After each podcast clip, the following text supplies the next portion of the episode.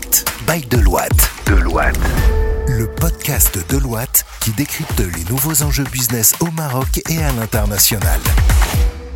Bonjour à toutes et à tous et ravi de vous retrouver pour cette nouvelle saison de Point d'Impact, le podcast de Deloitte qui est enregistré ici à Casablanca. Alors on est ravi parce que, parce que cette deuxième saison, eh ben elle coïncide avec les nouveaux locaux hein, de Deloitte à Casablanca. On n'est pas loin du CFC, on est quasiment à la frontière, on est quartier Beau Séjour mais juste en face, donc on va dire qu'on est voilà, on est en face du CAF à Casablanca avec euh, un immeuble flambant neuf, des plateaux flambant neufs, la moquette qui sent encore la moquette neuve, donc c'est génial et euh, on voit euh, tout ce qui avait été euh, présenté l'année dernière avec la montée en charge et le nombre de collaborateurs et de collaboratrices qui rejoignent Deloitte ici. Aujourd'hui, on va parler de transformation digitale des services financiers. Alors aussi bien les capacités de Deloitte à transformer digitalement en interne les euh, services financiers de Deloitte, mais également toutes les prestations qui peuvent être proposées aux clients en externe.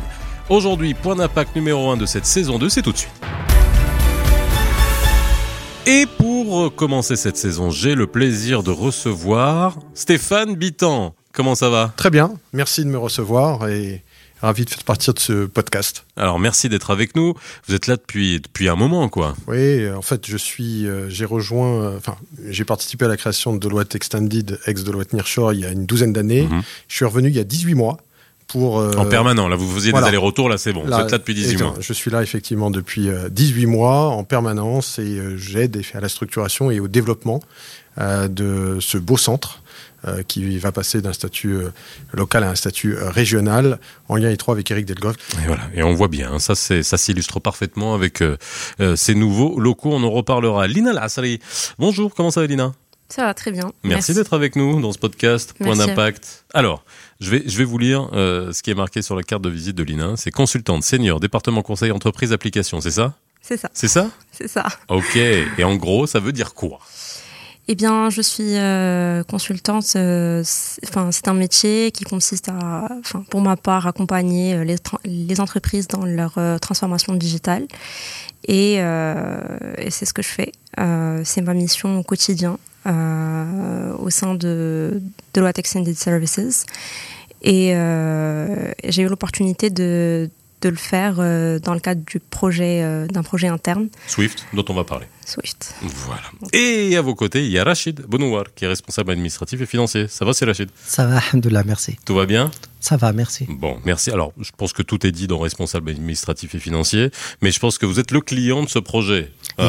En interne. Bah voilà, on va en parler justement dans quelle mesure ça répond à, à on va dire, une peut-être de nouveaux process, de nouvelles méthodes pour euh, pour optimiser tout ça. Alors, Stéphane, euh, je vais commencer par vous parce que c'est vrai que quand on par- quand on parle de transformation digitale, puis moi j'ai l'occasion de beaucoup en parler depuis ces dernières années, je pense comme tout le monde.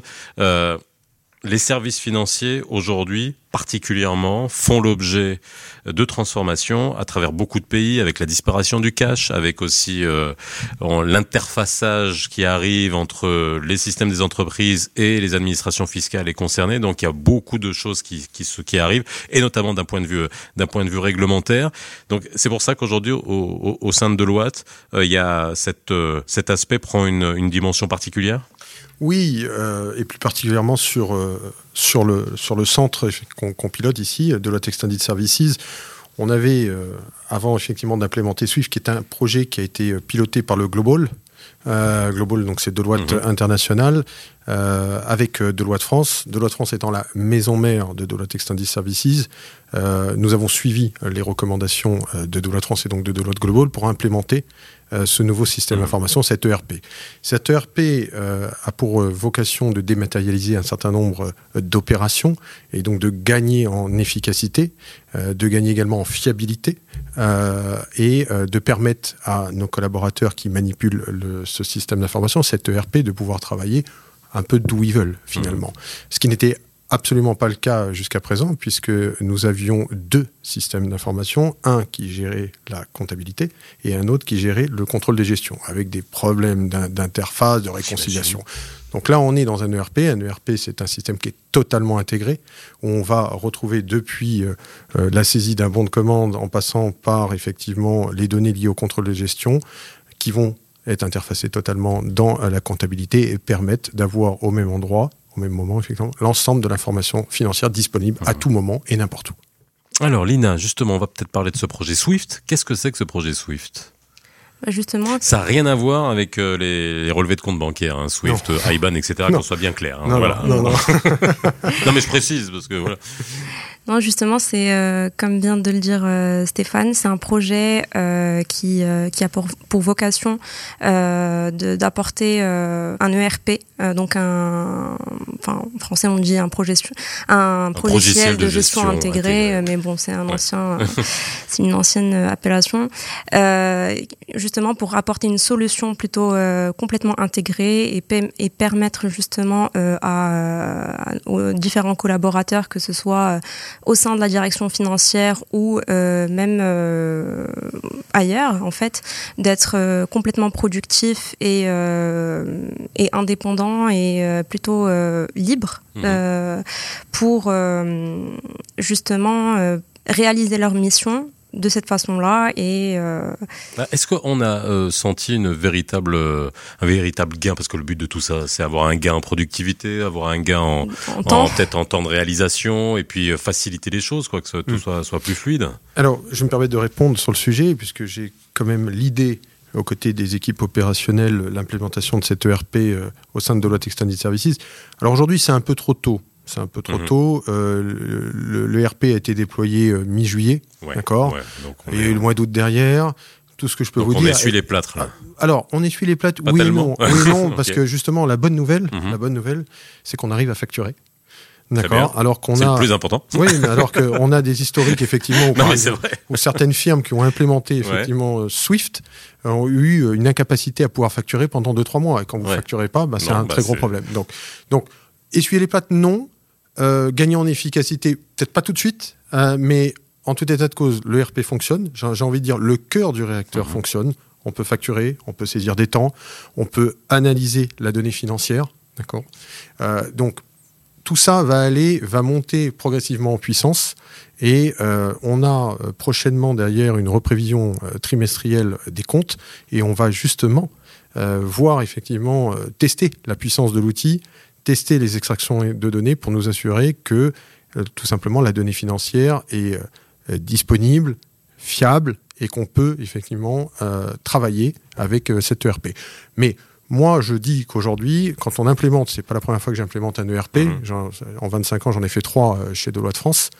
Euh, un Ça ERP... il n'y a rien qu'à planter. Non, bah non. non, non, non, on n'a pas eu. Non, non, ça va, ça, non, ça va. Non, non, ça va. Euh, moi, je dis toujours, à partir du moment où le cœur du réacteur il fonctionne, après, bien sûr, il y a des axes d'amélioration, il y a des points faibles, on les corrige, on les corrige en, en, en, apprenant, en constatant les problématiques, on les remonte. On a la chance d'avoir effectivement des équipes de consultants qui nous aident, qui remontent les points au niveau du, du global puisque c'est quand même le global qui assure un peu tout, tout ce qui est euh, euh prestation euh, de, de, de, services ou de, services après-vente, comme je peux dire, mhm. pour, pour les correctifs à apporter.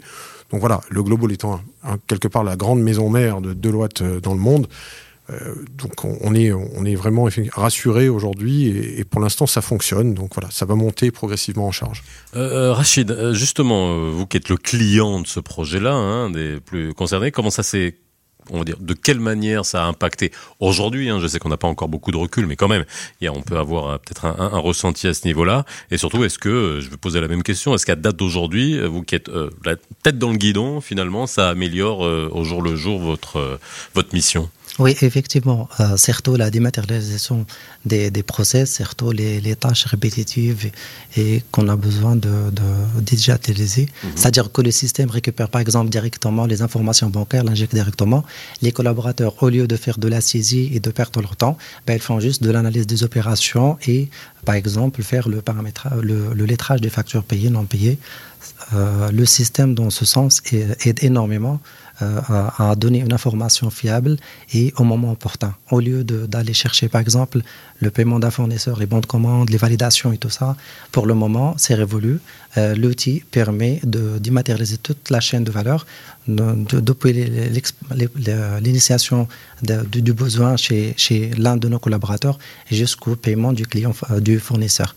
donc, donc tout, le process a été digitalisé, testé est validé et le, le, le, système, l'ERP, permet de faire l'ensemble des, des, des, procédures, des tâches et des opérations dans, dans, dans un seul système.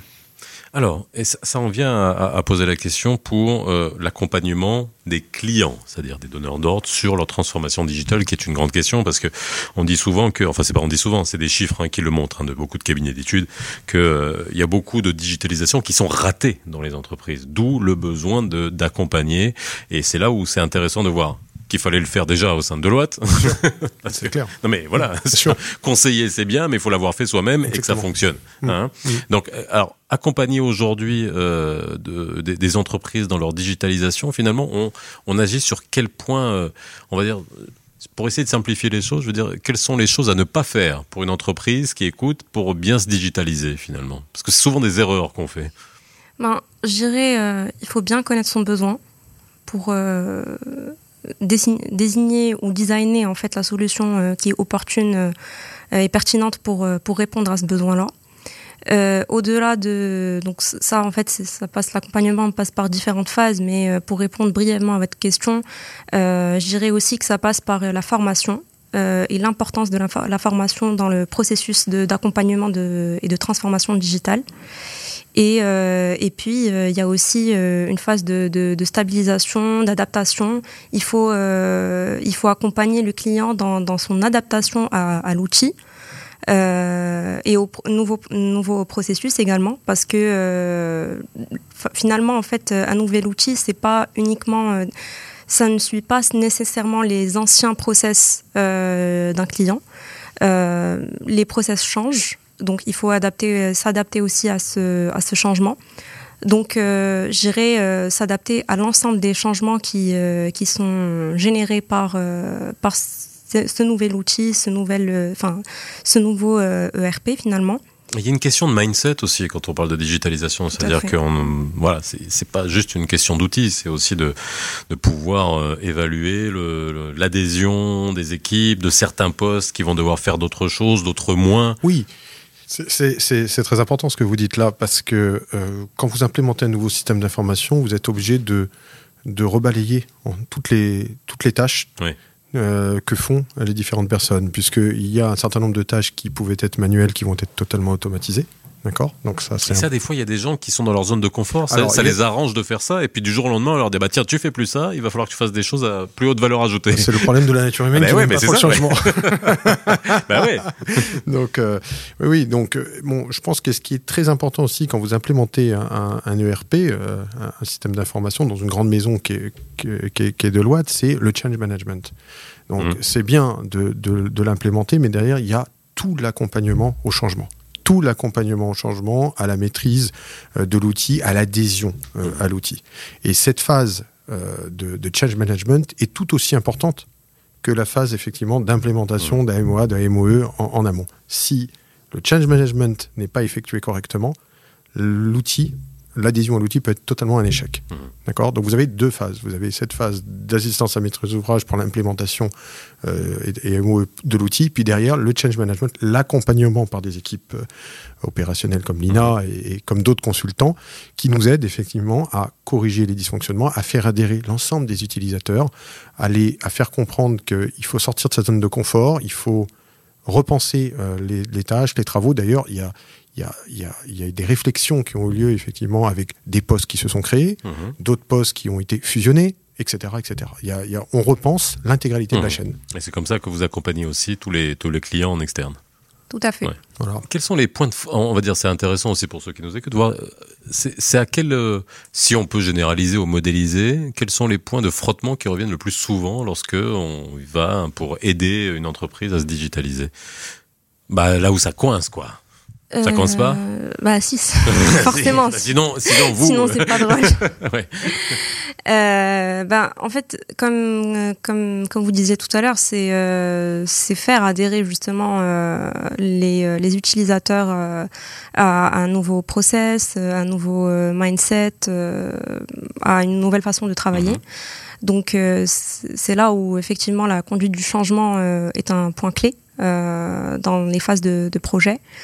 Euh, aussi dans la dans la façon de travailler en général parce que c'est forcément quelque chose de nouveau et que euh, finalement euh, on ne pensait plus de la même de la même façon.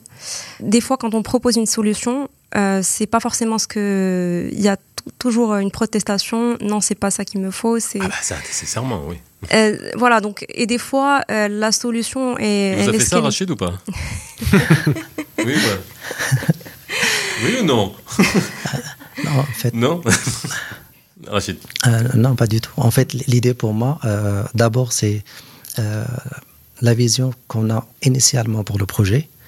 pas forcément de digitaliser nos process actuels de gestion, mais de voir les possibilités qu'offre l'ERP et de s'adapter et de faire évoluer notre façon de faire. Et c'est ça, euh, pour moi, le, point fort d'un outil. Et en même temps, c'est ça euh, euh, l'essentiel de change management. Parce que nous, avons une façon de faire et pour arriver à une nouvelle façon de faire, en optimisant nos tâches, en optimisant notre façon de faire, en nous faire évoluer nos pratiques, c'est l'outil qui permet de le faire, mais en même temps, il faut de la formation, beaucoup de communication pour faire accompagner l'ensemble des, collaborateurs pour que tout le monde converge vers la même solution et vers le même objectif.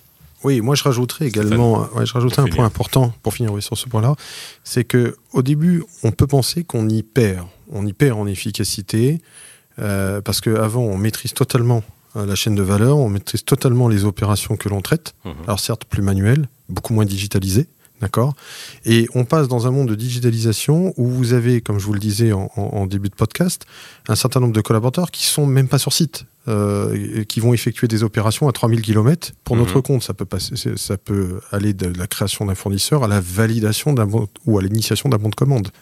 Et donc, il y a, et, y a, il peut y avoir, on l'a eu, euh, de la frustration. On sait, enfin, on sait qui est derrière, mais on ne sait pas quand est-ce que ça va sortir. D'accord? Donc, euh, et on a des, fournisseurs qui relancent, on a euh, des attentes de nos, de nos prestataires. Et donc, on s'aperçoit à un moment donné, on dit Attends, mais avant le RP, on était complètement autonome et on devient moins autonome, en tout cas en phase de déploiement, puisqu'on segmente le traitement à des tâches. Donc, une mmh. personne va faire, au lieu qu'on fasse tout au même endroit euh, et au même moment. Non, on segmente. Il va y avoir une personne qui va s'occuper, par exemple, de l'initiation des bons de commande, une autre personne qui va s'occuper de la validation des bons de commande, etc. Donc, euh, mais tant que la data ou l'information n'est pas saisie euh, dans le système d'information, nous, on attend. Bah voilà. Donc, il y a une certaine, il peut y avoir une certaine frustration. Maintenant, comme je dis à mes équipes en direct sur la partie finance, on est à deux mois, deux mois et demi du déploiement d'un ERP. C'est tout à fait normal. Il faut se projeter et dans quelques mois, euh, je veux dire, on, sera, tout ça sera derrière nous et on verra tous les, les biens bénéfiques qu'est ce déploiement de RP.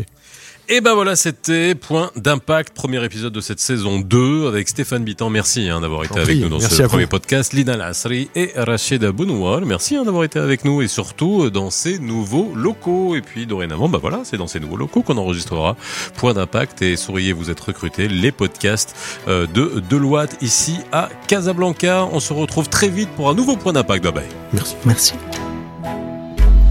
Écoutez Point d'impact sur toutes les plateformes de podcast. Point d'impact, le podcast by Deloitte depuis les bureaux de Casablanca.